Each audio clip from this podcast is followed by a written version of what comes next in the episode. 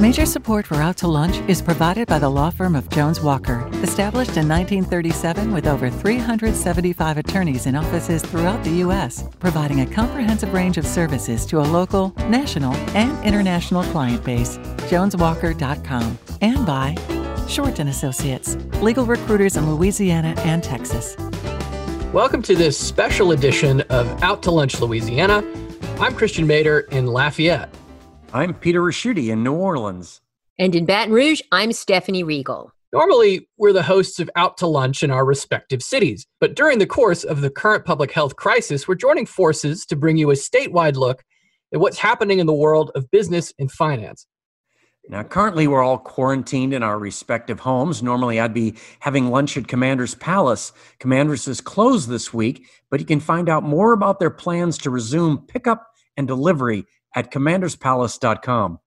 In Baton Rouge, the restaurant that normally hosts out to lunch, Mansur's on the Boulevard, is open for pickup and delivery. You can order by calling them at 225 923 3366. In Lafayette, the French Press is doing curbside takeout. You can also get menu items, including a family dinner, delivered through Waitr or Grubhub, or directly from the restaurant. 337 233 9449. Remember the days when you could go out to a restaurant or a bar or a music festival? In Louisiana, we have over 400 festivals every year. Uh, from the internationally renowned, like Jazz Fest in New Orleans and Festival International here in Lafayette, to unique local favorites like the Shrimp and Petroleum Festival in Morgan City or the Rice Festival in Crowley, where my dad's from. And then there's the literal thousands of bars and restaurants across the state with regional specialties like smoked meat in Ville Platte or the muffaletta in New Orleans. For now, though, our Louisiana way of life has come to a grinding halt. It's tough times for all of us, but especially for folks in businesses that rely on social gathering, not just because they're closed down, but also because of the uncertainty of what their businesses will look like when we get back to normal.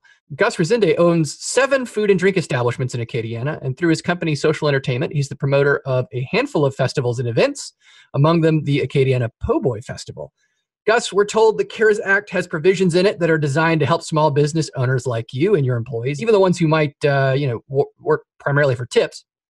Are you finding that to be true? Is is there federal help that's actually helping you? I believe so. Um, it's still uh, there's still a lot of things that need to be tightened up by the government uh, when it comes to the application process. Uh, we are working hand in hand with our bankers uh, since the government is asking the bankers to obviously facilitate the process. But uh, it's still kind of we're, we're still you know the word that we're getting from our cpas and our attorneys and, and the bankers is to be patient as they develop the proper application process.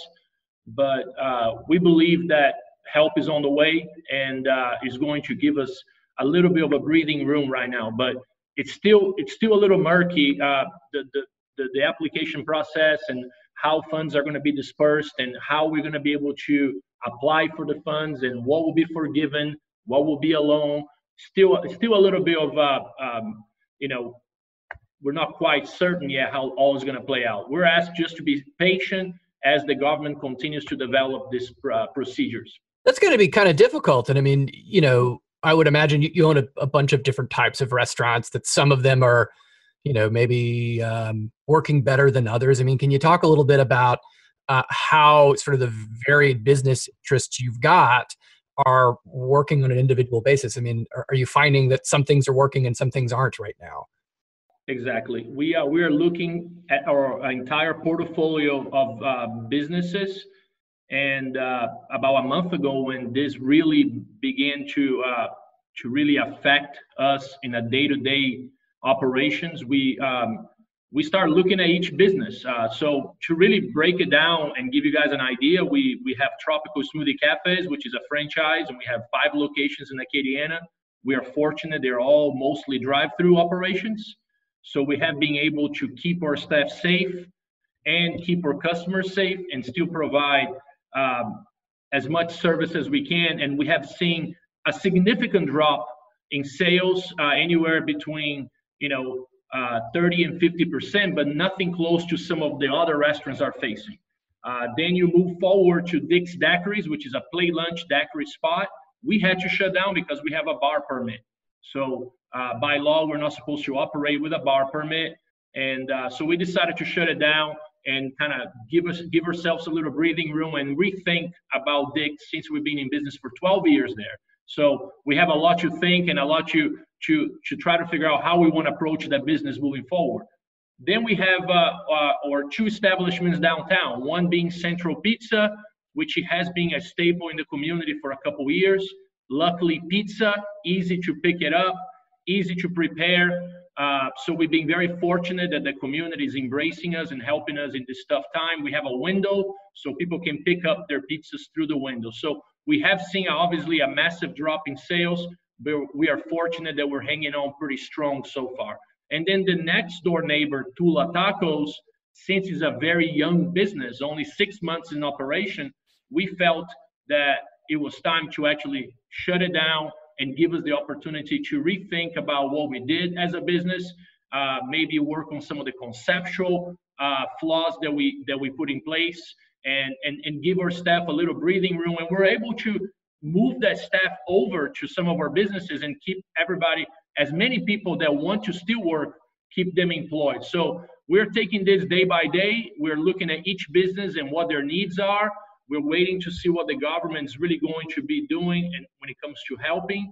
Uh, but this is really time for us to kind of take a step back, reflect, and look at each business in a different way because it, it, there's no such a thing as looking at the whole thing at once. You're going to have to look at each one, and each one is going to have their own destiny for now. So, and Gus, you said that the bankers are telling, advising patients, you know, as as people work through the process. Obviously you're lucky because you have a couple of different types of establishments right? So you can evaluate. But for those that just have one or two how long do these guys have? How long can they be patient? And what are you hearing from the others in your community? Because they may it's already week 4 right? How much how much more can they weather? Yeah it's you know this this pandemic has been so eye opening for a state like ours. You know we, we have our own set of issues as we know and we are so um, interrelated with the hospitality, you know, and what that means, you know, events and community, and we're so close to each other in so many ways. How we eat, how we dance, how we play, how we communicate. So, um, but also it, this pandemic is showing some of the flaws that the hospitality industry as a whole uh, has. I mean, we've been talking about wages for so long. We've been talking about compensation to cooks versus compensation to bartenders. We've been talking about just how the entire business structure uh, uh, exists for the restaurants and bars. And we are noticing that not only employees live paycheck to paycheck, but business owners live paycheck to paycheck, which is, is a very flawed way of running a business because it doesn't give you any security and sustainability. So we're going to have to take a real hard look uh, when when all this is over, um, and this may not answer your question right now, but we're going to have to take a very hard look in how the hospitality industry is going to, uh, uh, you know, continue to operate in the future because it's obviously not sustainable. It takes two weeks to break most of us, so that's just not a viable solution. But but speaking now in the urgent matter of people needing help, you're right, uh, Stephanie. There's going to be people that are ready you know, they were going into that very first week of the pandemic already probably negative on their books as they go into the week. So you can only imagine that um, what kind of pressure that's putting, and and also the unknowns about you know the support that I'm going to get from the government. Is it going to be a support that will be mostly forgiven? That way, I can continue to run and grow. Uh, because at the end of the day, some businesses already have debt if they're gonna even if it's a one percent interest with a long period of payouts, still you're acquiring more debt. And at the end of the day, you're gonna have to recognize if this is even worth it at you know at, at your break-even point, acquiring more debt. So there's so many questions in how people are gonna deal with it right now. But as hard as it is, we are trying so hard in our company to think about what's going to be on the other side because right now we can do good by people. We can help feed in the community. We can try to uh, keep everybody engaged and keep people employed as much as we can. We can give them resources they need to go find help. But the tough part, really, as much as people don't want to hear, is going to be how we're going to deal on the other side. And that's the big question mark.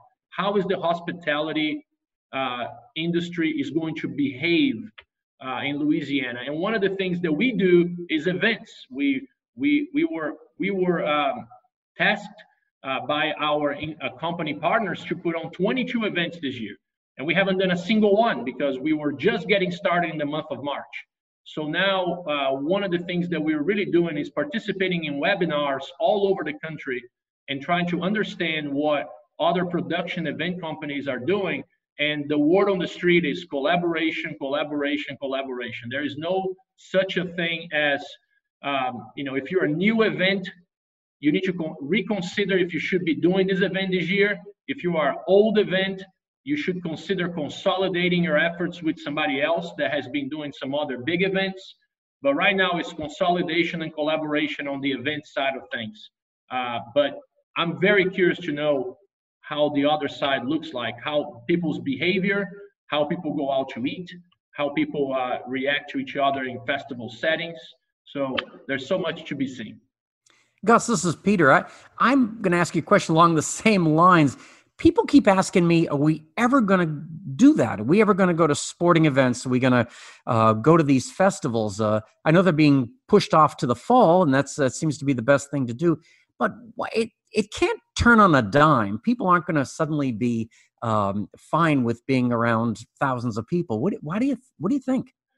Yeah, I, I think this applies to restaurants and bars as well. I mean, you know, my gut feeling tells me that first of all, the, the businesses and the events that are catered towards the younger demographic, I think they're going to have the least issues. Why? Because youngsters, for the most part, are going to be ready to adventure into the world uh, the nightclubs, the bars. I I hope that is going to be a responsible thing, but I do have a feeling that it's going to be a flooding, right, of kids wanting and ready to go out and go have fun. So uh, I think it's going to be based on demographic. I think, uh, you know, I take Central Pizza as an example. I'm, I'm very curious to know how our, our, you know, it's a very tight little spot.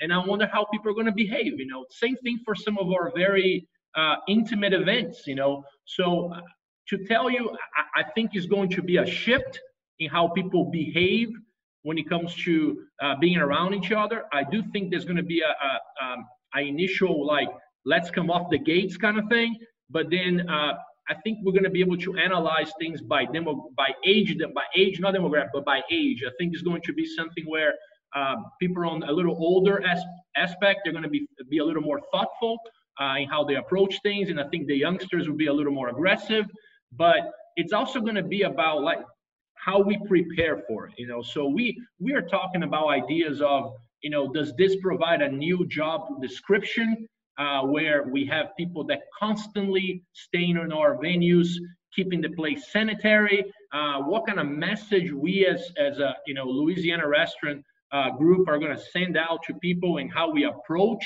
how we keep places sanitized and decontaminated and how do we you know it's going to be so many layers to this but i definitely think behavior will change i think will be an initial uh, rush but then we're going to be living different days after this thing is all done i, I think we'll be a i think we're going to have to hopefully um, trim trim the fat a little bit and, uh, and and refocus how we handle hospitality especially in our state so it sounds to me like you you feel fairly optimistic about what the events industry looks like after this. But um, have you come across something in your mind that that that that really sticks out as, as something that might actually benefit from others? You, you made note of the fact that right that there are some some cracks or some flaws in the hospitality industry specifically that you think this might force us to resolve. What about at events? I mean, is there something in the way that we conduct events that might change for the better after this? Yeah, I, I think it's gonna, you know, competition is gonna get tighter. You know, us being a production company that that we are a for-profit company that puts on several events throughout the year, but we do have events that benefit certain nonprofits.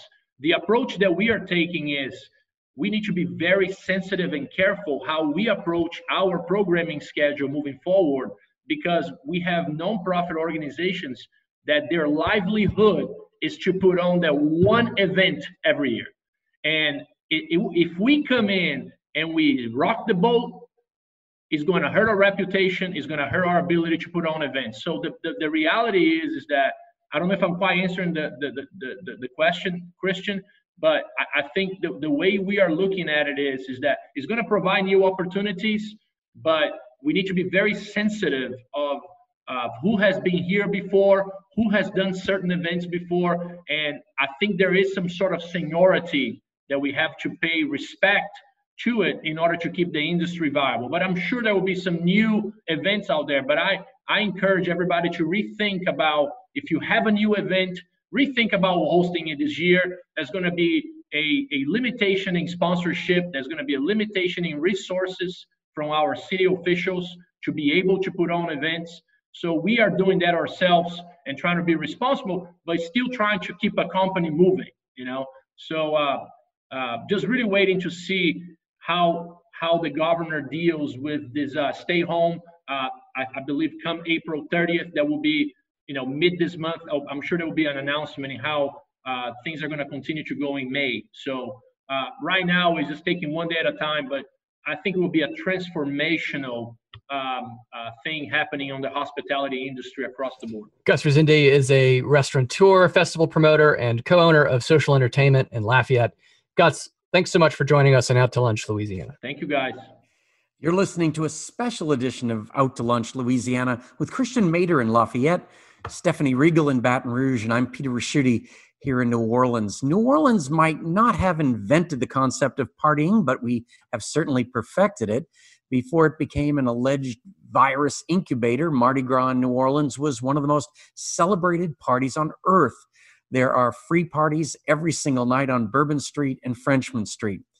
Even in the world of business, we're known for socializing. Although conventions are meant to be places for doing business, there's a reason Las Vegas and New Orleans are two of the country's biggest convention destinations. In New Orleans, the world of tourism and conventions meet in the offices of an organization called New Orleans and Company, a city body that was formed by the recent combination of the New Orleans Tourism Marketing Corporation and the Convention and Visitors Bureau. The senior vice president and chief marketing officer of New Orleans and Company is Mark Romig. Mark, you've been a guest on Out to Lunch before under happier circumstances. Uh, back then, I would never have imagined that I was going to be asking you uh, about turning the New Orleans Convention Center into a hospital, but that is what has happened. Uh, in a city that's already stretched pretty thin for medical care, where is New Orleans finding enough medical staff to run an extra thousand bed hospital? Uh, good, good day. Good to see you, Peter. Um, and again, on the different circumstances next time, hopefully. Uh, well, the the governor stood up the Morial uh, Convention Center to provide the step down facility for patients who were no longer critical, and they would free up beds in the hospitals for these individuals to come to the convention center to then be monitored and discharged. And uh, the doctor, the governor, through his uh, GOHSEP office, has uh, contracted out to bring in the medical professionals to do the necessary work at the convention center. Uh, and uh, they've stood up again another uh, set of units across the street in a parking lot for people who are um, in the symptoms and waiting for their results as well. So it's necessary. I think the convention center is playing a very vital role as it has played for many, many years in our community. And obviously, we see this being uh, limited and in use, and at some point, we'll get to the other side of this, and then it'll be uh, mitigated and brought back to its um, its uh, use as a convention facility. So it's an important role. Our customers have uh, have applauded the use of the uh, facility because they know how important it is. And it's just not happening in New Orleans. As you know, the Javits Center in New York City is currently being used in this way. And many other facilities like the, our convention center around the country are being used as that surge uh, facility. And Mark, uh, you know, we've all been to a convention, but you've been on the other side of things. I cannot imagine how difficult it is to unwind in a con- convention, to to postpone it and cancel everything. What do you play a role in all that? Well, the New Orleans and Company, which is the private um, member-based organization, was known as the CVB, New Orleans CVB, but changed its uh, branding to New Orleans and Company to speak to more of the encompassing aspect of the work that it does in the hospitality industry. They have a very powerful sales force, and what they do is work with these conventions associations and meeting planners to build out their convention needs when they come to New Orleans. They have been on the phone almost on a 24 7 basis since we went into this to um, primarily to retain the business. Obviously, there were cancellations and turning those cancellations into postponements, uh, retaining the business for later in the year. And we've been successful in, in some regards to do that. Obviously, we're projecting that we will be out of this and at some point in late summer and then into the fall we can slot the, these conventions into spaces that were open we still had a very robust um, year ahead of us. And so we're using opportunities that we see in the this calendar year to get this business to come in because that stands up the jobs that have been affected as well as the restaurants and all the other uh, aspects of the tourism industry. So uh, it's a mammoth, es- mammoth effort. Uh, it's very um, time consuming. Uh, these conversations are very critical and delicate uh, and and again it's just not like katrina happening to us and we've got the rest of the world coming to our aid uh, everyone's going through the same process. And uh, hats off to our great team, um, led by Stephen Perry and Stephanie Turner and Kim Priez, uh, who were in the fight each and every day trying to stand up what we see happening here, and that is these loss of jobs and and trying to get that back into the into the uh, swing of things. Add to that the fact that consumer confidence in travel has waned significantly. Obviously, there are stay at place and stay at home directives around the country. Um, and as soon as we know that we're able to stand back up the, the consumer or the leisure travel, uh, we need to do that and we need to be ready to do that. Uh, we, we're starting to see that that will be mainly from a regional drive market coming into our community, into our state. And that'll depend, obviously, as well as on the evenness or unevenness of, of other states and other destinations that perhaps are not as far along as we are in reaching that peak and coming back to the other side. Uh, and what does that mean? If you follow what's happening in China and in the Asian countries, uh, you have uh, situations where uh, they thought they were on the on the good end of it, and all of a sudden, some people are getting reinfected because other people are coming into the area. So uh, we're in a, a, whole new dynamic here on how to figure this out. And the conversation earlier about festivals, sporting events, all of this is being rethought uh, of as how do we approach this as as humankind and and how our behaviors are going to be changing. And that will directly affect, I think, hospitality going forward. So, Mark, that sort of leads to the question that I was that I was going to ask you. Basically, what Peter had had asked of Gus. I mean, even when the restaurants reopen, or even if people feel comfortable driving down for the weekend and staying in a hotel, walking around the French Quarter, what are you hearing on the webinars with your your fellow convention and visitors bureaus around the country i mean do they think that it's going to be a long long time before people really do feel comfortable gathering in the tens of thousands in indoor facilities yeah, in New Orleans alone, we have 145 plus festivals. And to, to Gus's point, I think uh, there'll be a lot of rethinking of what that looks like going forward. Restaurants, as it relates to seating protocols, uh, you know, when you think through the distancing measures that, that we're being asked to follow now, six feet apart, how does that look in a restaurant when we do get to stand up our um, activities? Um, what does that look like as it relates to checking into a hotel? And are people going to be required to have a mask? Uh, and what does that look like? Uh, so I think, again, a, a lot of discussions the industry's trying to figure this out as well but you know we're having to follow the experts. We have to follow the medical experts on what they're suggesting or not suggesting in this case recommending and requiring for us to do so that we can get on the other side of this pandemic. And of course we're all thinking through the day that we get the vaccine done and then we can look back on this and say oh yeah remember those days. I mean uh, some of us well not too many of us on the call right now uh, go back to the 60s when we would stand in line for our TB shots. But it was it was just sort of that same feeling. We needed to get something that gave everybody the confidence that we could we could react and be part of uh, of our life again. But I do think we, are seeing a different um, a different life ahead of us for all of us. We're staying positive. We've got to stay positive. We want to bring these jobs back, and we want to make sure that our economy can stand up across the world. Uh, we just got to listen to the medical professionals. I'm curious what what it's going to look like to try and you know market that New Orleans is safe and open for business again. Kind of once we get, let's say, the public policy okay that says all right things are pretty safe i mean there could be some lasting damage or at least lingering damage from what we've seen in the national media about you know uh, well this was all caused by mardi gras or even like in my profession in journalism right there, there were reporters that had gone to that journalism conference in new orleans that that that sort of contracted the virus right and some of these things might have lingering effects i mean how do you see actually trying to rebrand that it's safe yeah that's a very good point, Christian. I think uh, it's going to take some uh, some uh, messaging, some truth messaging, and uh, the fact that we are ahead of it. You know, we're one of the four testing sites in the nation that got the test test done, which I think was one of the reasons why you saw so many results coming back. Um, uh, we know this the, the truth of the story of Mardi Gras. There were no federal guidelines given to the city about Mardi Gras not uh, being anything other than what it was going to be a, a normal festival.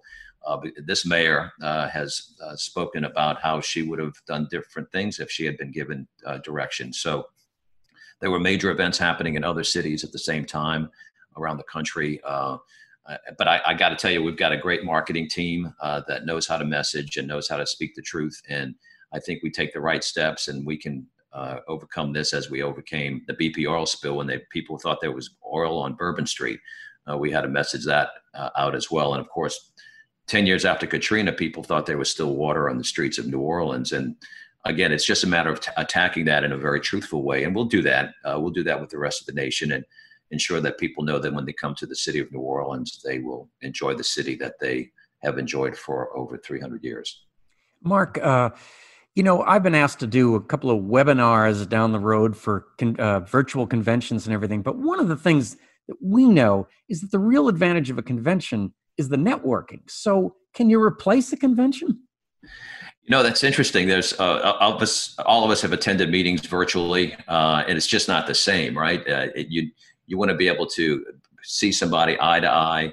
You know, in the days, shake your hand, make that deal, uh, go out to dinner, uh, enjoy a, a, speaker or, or a conference trade show, and be part of the activity. Again, I think we need to follow our federal uh, and medical guidelines. Uh, I'm not. Uh, I don't think anyone's giving up on on meetings and conventions, but I, I think we're going to be thinking it differently. And uh, and we're creative people in this nation, and I think we'll we'll figure that out as well because people do need to have some uh, sense of camaraderie and uh, personal touch. But as long as it's in a in a very um, safe way. So my sense is that we'll we'll think this through uh, and all of us, the entire nation, entire the world, will, will come together and make this make this better. We'll be stronger for it. That's for sure. Mark, I, I would be remiss if I didn't ask you if you thought the Saints' uh, schedule was going to start on time. Um, what do you, what do you think? You're the announcer. You would know. I'm the hope. I'm you know hopefully optimistic uh, that uh, we're going to have a great season again. Uh, those of us that watched the the replay of the Atlanta game uh, this week, um, again felt the spirit uh, coming back. And uh, I, again i'm hopeful that i'll be able to say touchdown saints! Soon. you're, you're, practicing already. That is great. Mark romig is senior vice president and chief marketing officer of new orleans and company. Mark thank you so much for joining us today on out to lunch louisiana thanks for having me and best wishes to everybody stay safe you're listening to a special edition of Out to Lunch Louisiana with Peter Ricchiuti in New Orleans, Christian Mader in Lafayette, and I'm Stephanie Riegel in Baton Rouge. I'd like to introduce you to Steve Suleiman. Steve is originally from Belgium, where he got a degree in international business and management. After that, he got a Doctor of Science degree from Tulane University School of Public Health and Tropical Medicine.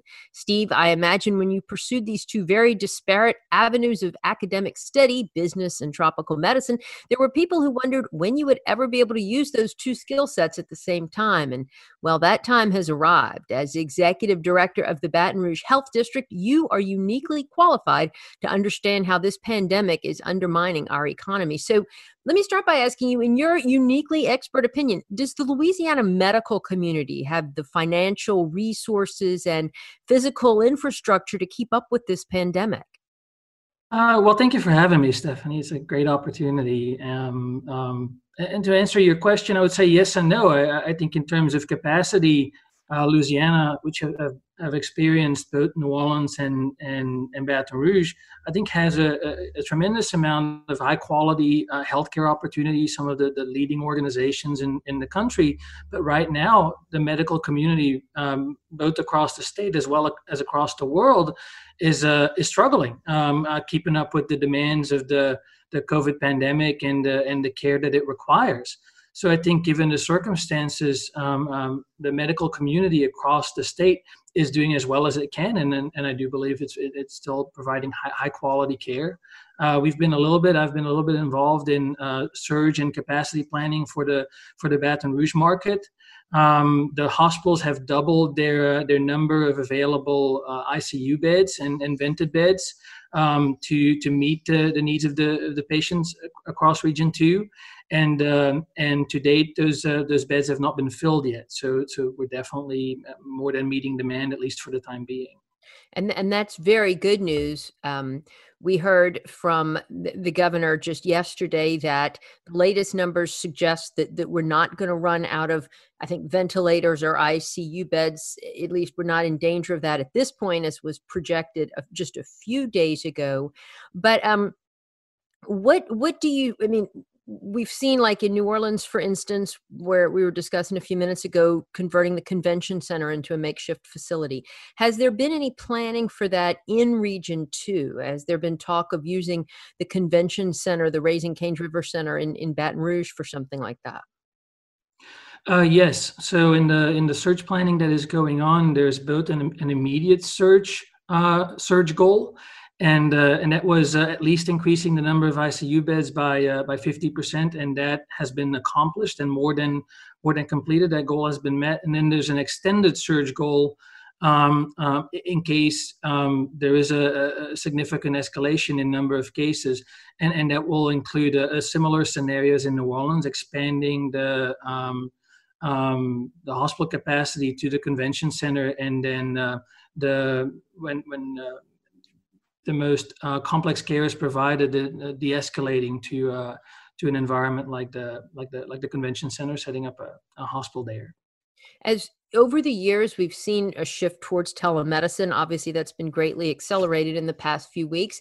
We've also seen a shift to more outpatient care. Is this pandemic exposing weaknesses in that system? Do we need to go back to a world where we maybe we have more acute care beds and ICU beds for sick people? Because I mean, when you look at the numbers, as many people as have this pandemic, it's still a very, very small percentage of the overall population and an even smaller percentage that's critically ill from it. And yet we're hearing that we're reaching the limits of being able to care for those people. So where's the disconnect? Uh, well, I think uh, a big part of the challenge, as well as the effort right now, is to is to um, flatten the curve, which basically means try and spread out the number of cases as much as possible, so that the amount of care that is required at any given time is less than what the, the max capacity uh, uh in the healthcare systems is. Um, um, and uh, and I think overall is working uh, quite well, uh, as some of the data suggests for Louisiana and the rest of the world, and uh, and and and I think that's more than anything what's making what's making a difference uh, today.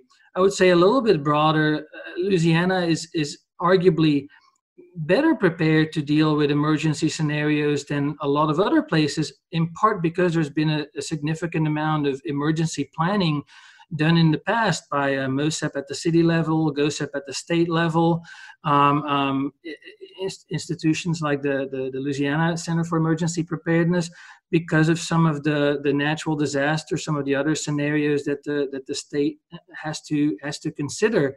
And the, the nature of the pandemic is significantly different and is quite unique, but yet the foundation of of productively bringing different stakeholders together and having meaningful conversations and quick decision making into how address difficult circumstances, I think is something uh, Louisiana, including Baton Rouge, is uniquely well prepared to do.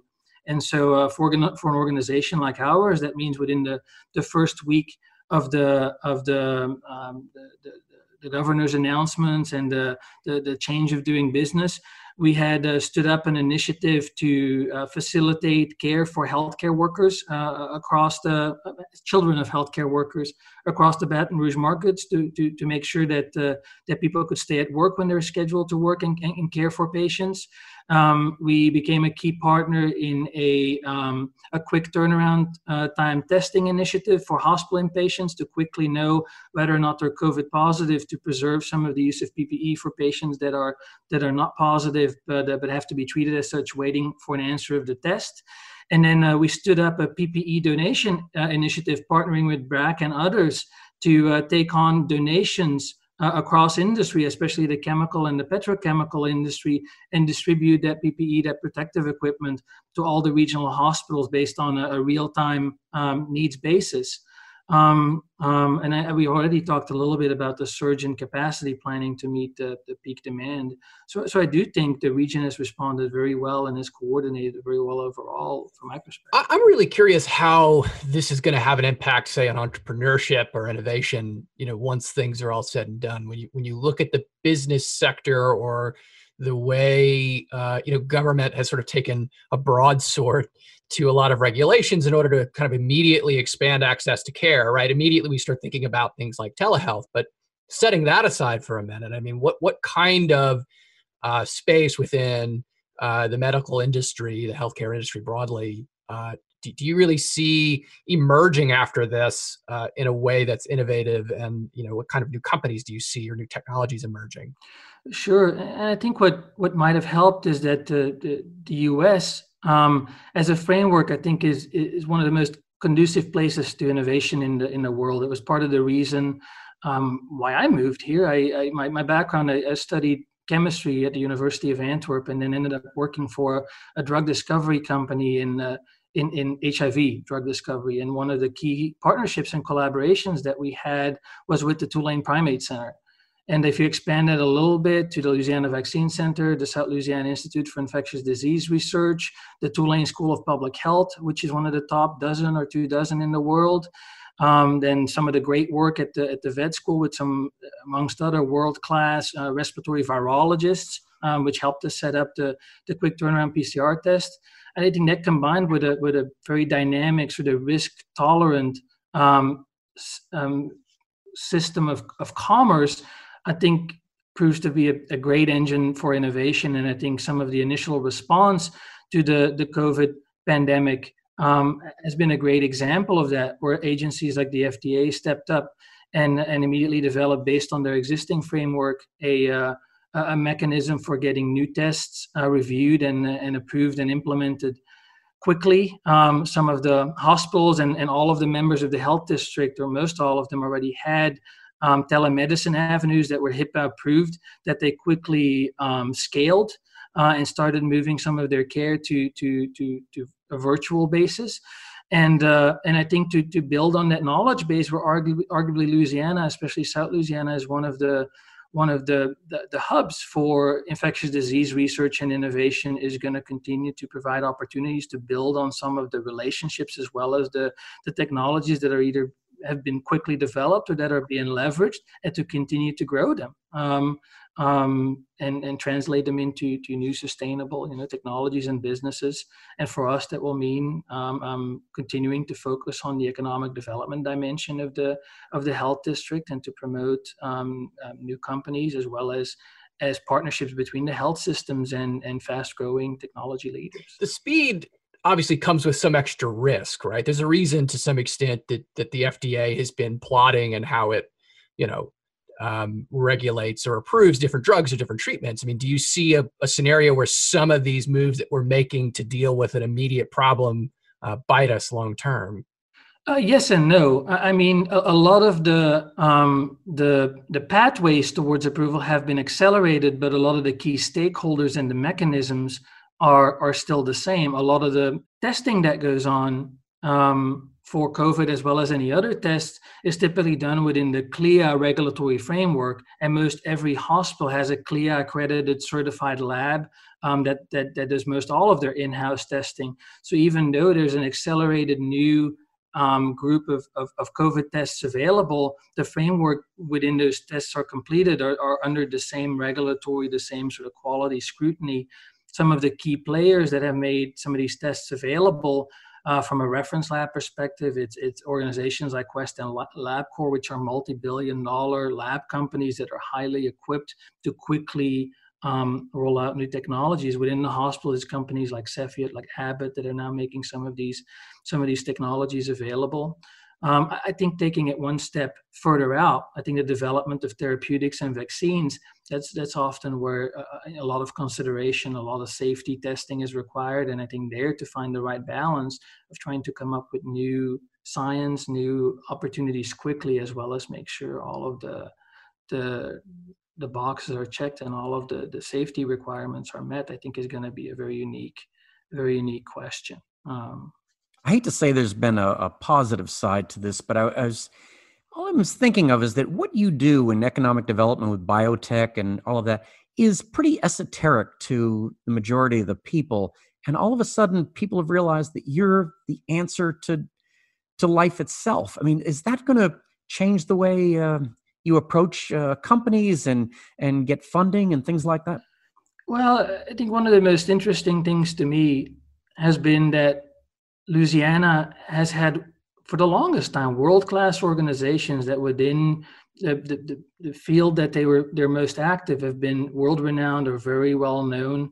Uh, to give you an example, people from all over the country travel to Pennington Biomedical Research Center in Baton Rouge to hear the latest and greatest about cardiometabolic research, about obesity, which in this case, interestingly, um, more and more the evidence is suggesting that there is a significant link not only between age and susceptibility to COVID, but also between uh, body mass and weight and, uh, and, and, and COVID.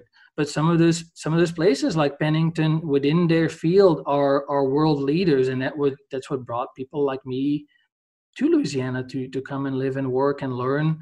And and I think um, for that expertise uh, to be to be a little more visible and recognized, I think is a very interesting.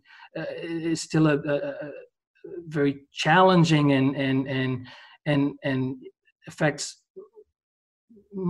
tons of people on a very personal level. So it's a very regrettable set of circumstances, but at the same time, it's been a really interesting environment to see how some of the world class science and expertise and how it can really translate into direct help and resources for uh, for people at the time when they need it most. And Steve, before we let you go, I'm just going to uh, pivot a little bit. But, but given your public health background, um, you know, when we talk about wanting to go back to normal or being on the other side of this, we all know that's not really going to happen in en masse until there is a vaccine. Realistically, best case scenario, how long until you could vaccinate you know huge swaths of the population best case. Is it really 2021 is it late 2021 is it 2022 or beyond? Well i think some of the information that uh, dr fauci has, has, shared as the as the the leader of um, NIAID uh, and nih I, I, think at least a, a, year more realistically, um, even on an accelerated track, because it's not only developing a good vaccine candidate, it's testing it and making sure that it's safe, and then building the infrastructure to uh, to manufacture it. Um, and I know a lot of that planning is going on now. A lot of the work is going on, is being accelerated. A lot of resources are being are being redirected and make, being made available. I've seen some of the announcements of NIH recently, the Gates Foundation. Um, so I, I think everyone's trying the the absolute best they can. Um, um, but in, in terms of you know drug discovery, drug development, vaccine development, um, months and, and in some cases even a year longer is light speed is very very quickly. Well, Steve, thank you so much. Steve Ceulemans is Executive Director of the Baton Rouge Health District. We appreciate you joining us here today on Out to Lunch. Be safe out there. And thank you for joining us on this special edition of Out to Lunch Louisiana. We edited these conversations to fit in the time slot here on your NPR radio station. And you can hear longer versions of these conversations wherever you normally get your Out to Lunch podcast. If you're not an Out to Lunch podcast subscriber, search for Out to Lunch, Out to Lunch Baton Rouge, or Out to Lunch Acadiana on your podcast app. The producer of our show is Grant Morris. Our technical director is Eric Merrill. Photos from the show on our website and social media are taken by Jill LaFleur. I'm Christiaan Mader in Lafayette. I'm Peter Ricchiuti in New Orleans. And I'm Stephanie Riegel in Baton Rouge. We'll see you back here next week for more Out to Lunch Louisiana. Until then, if you're an essential industry and still going to work, thank you. And remember to take care of yourself. If you're not going to work, please stay home and stay safe. Mitchell Foreman wrote and performs all the music on Out to Lunch. You can hear Mitchell's music anywhere great jazz is sold or streamed and at mitchellforeman.com. Major support for Out to Lunch is provided by the law firm of Jones Walker, established in 1937 with over 375 attorneys in offices throughout the U.S., providing a comprehensive range of services to a local, national, and international client base. JonesWalker.com and by Short and Associates, legal recruiters in Louisiana and Texas.